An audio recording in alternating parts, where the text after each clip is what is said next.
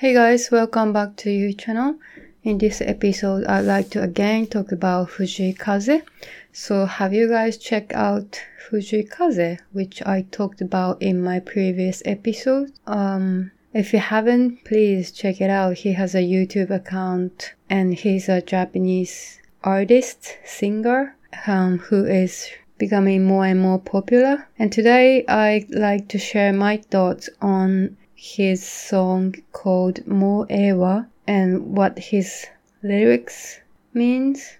And he has uploaded a video explaining the lyrics of Mo-Eh-Wa. And in the video, he said that this song is about renunciation of all the burden of life and liberation from all the attachments of life.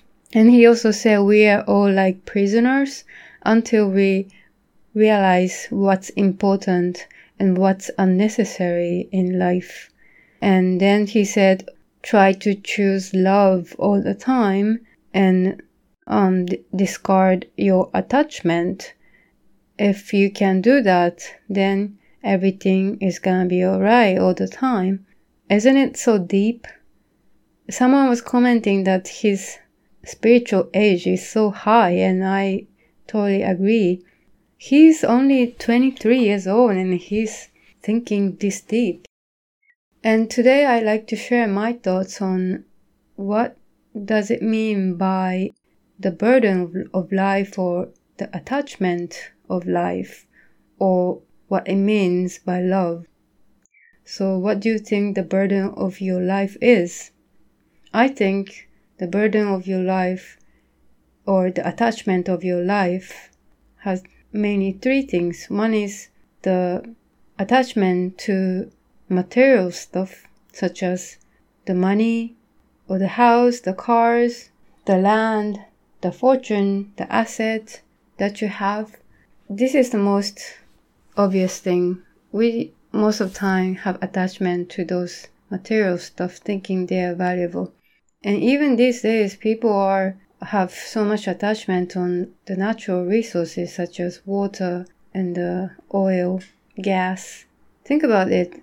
Thousand years ago, these were just abundant on the earth, was nobody's asset, was nobody's fortune, and everyone was sharing those natural resources. These days, people extract those natural resources claiming that it's their possession. And I was thinking one day that maybe in the future we will even try to secure our oxygen, saying that this, these are my oxygen and hoarding so many oxygen um, tanks. It sounds stupid, right? But water was just the same thing, I guess, until hundreds years ago. Nobody was hoarding water, and nowadays there people say there will be even a war over water resource because water is getting more scarce on the earth. So this is one thing we have attachment to those material stuff. Another attachment we have is the attachment to the feelings. The feelings, uh, especially the negative feelings such as anxiety, jealousy, or sense of inferiority or suspicious feeling. This kind of feeling we tend to have, including the stressful feeling. These are the things we have attachment to. Um, most of the time, we are just worried about stuff that's not gonna happen. That's one thing, the attachment to feelings. And one more thing is the attachment to the body, the body attachment. What does it mean by body attachment? I think that's our desire wanting to live longer and not wanting to die. Because you think if you die you will lose all the valuable stuff that you have acquired in your life. But these days i think that the valuable stuff in this life you can't bring those stuff to your afterlife. You can't bring your money. You can't bring your resource. You can't bring your land to the afterlife so those which are valuable are not valuable at all after you're dead. That's why people are scared of dying and they feel like once they die, there'll be nothing, so they don't want to die. So these are the burden or the attachment of life, in my opinion. And what is love? I think love is just opposite of attachment. Attachment is something you always want to receive from other people. You always want to get, I want to have this, I want to have that. You have attachment to something, that's why you want to get. But love is the feeling that you already have enough. That's why you want to give to other people. You want to give your food, you want to give your money to other people, you want to give your love to other people. The feeling of giving to other people is, I think, is love. And love is also not having the body attachment, I guess. Meaning you just fine if you just die. You are not scared of dying because the bo- the current body that we are in right now is just like a stuffed animal thing. It's just like a body suit. Once we die, our body will decay, but our soul, our spirit will come out from this body and the spirit will live even after our body die. But this doesn't mean that uh, not scared of dying is recommending people to commit suicide. I'm not saying that. It's just that it's just I'm just saying that once you're not scared of dying, then you can be released from all the anxiety, anxious feelings of um, when you die. Like, what if I die? When, once you can be released of those anxieties and you can focus on now, you can focus on how you should live well now, right now. That's what I mean by discarding your body attachment and uh, not scared of dying anymore. And so in Fujii Kaze's uh, video explaining the song Mo-Eh-Wa, he said at the end of the first verse, he had some hidden message, which is that uh, we will be released from the cycle of birth and death only when we give up body attachment. And I was searching where is that verse that has that hidden message. And I guess it's the the uh, the end of the first verse before the chorus starts. It goes like みんな先が見えない夜道を共に迷い歩く夜更け時。うつむかないで怯えないで閉ざした扉叩いて。Basically it's saying that we are all walking uh, at night. And don't look down, don't be scared. Let's open the closed door. And I guess the last uh, sentence, let's open the closed door, is the hidden message that he had. And this lyrics is, I guess, written from a spirit's perspective. So I guess Kaze-san is seeing stuff from a spirit's perspective. So what exactly this verse mean? It's about the dawn and let's open the closed door.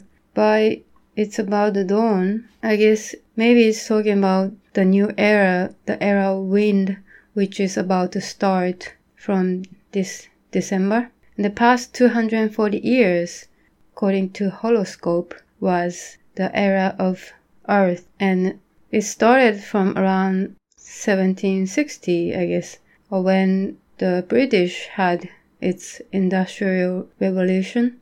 And the past two, 240 years was represented by material stuff.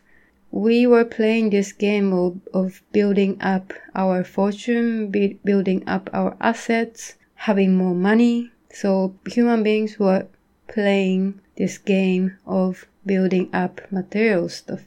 But I think in the new era, the era of wind, we will be less focusing on those material stuff and more focusing on those which cannot be seen, such as love or soul or spirit. So the new era is the era that human beings play with something you ca- cannot see. And what does he mean by releasing the body attachment is, I guess, again, you have no attachment to your body, meaning you don't mind if you lose your body, meaning you don't mind even you die, meaning when you die, you're become you're just left with your soul or spirit, which will live forever and which will have reincarnation. So if even though you die in this life, you will still have your next life and you already had your previous lives. That's why if you have your body attachment, you think like your current life is the only life. Once you die, it will just end. But if you have a perspective from your spirit, you will, will notice that your current life is not the only life. Even though you die, you still have next life and each time before you're born you, you plan what you want to do in the new life so yeah i guess in that sense the people that you see that people that you meet in your current life are definitely uh, those who you had met in your previous lives. Yeah so i guess the new era will be the era that we will remember that we are the existence of spirit and then we can have a whole new perspective toward life toward the birth and death. I guess this doesn't mean that once you are not scared of dying you shouldn't pay much attention to your body or you should just commit suicide casually i don't think it means like that I rather think our body is just like uh, we are part of uh, the God. God created us, and we are all the creation of the God. That means the God's soul, the God's spirit is all in us. In that sense, we should always respect our body and love our body and treat our body like just like we, when we treat God. That's how you're giving love to yourself. That's one way of expressing your love to yourself. And once you can express your love to yourself, then you can also express love to other people. I guess without expressing love to yourself, you can't really express love to other people. Yep, today I explained the deep meaning of Fujii Kaze's song called Mo-Eh-Wa. I'm gonna uh, put a link of his music video and his uh, video explaining this song. So, yep, I hope you will enjoy Fujii Kaze and thank you for listening. Bye bye.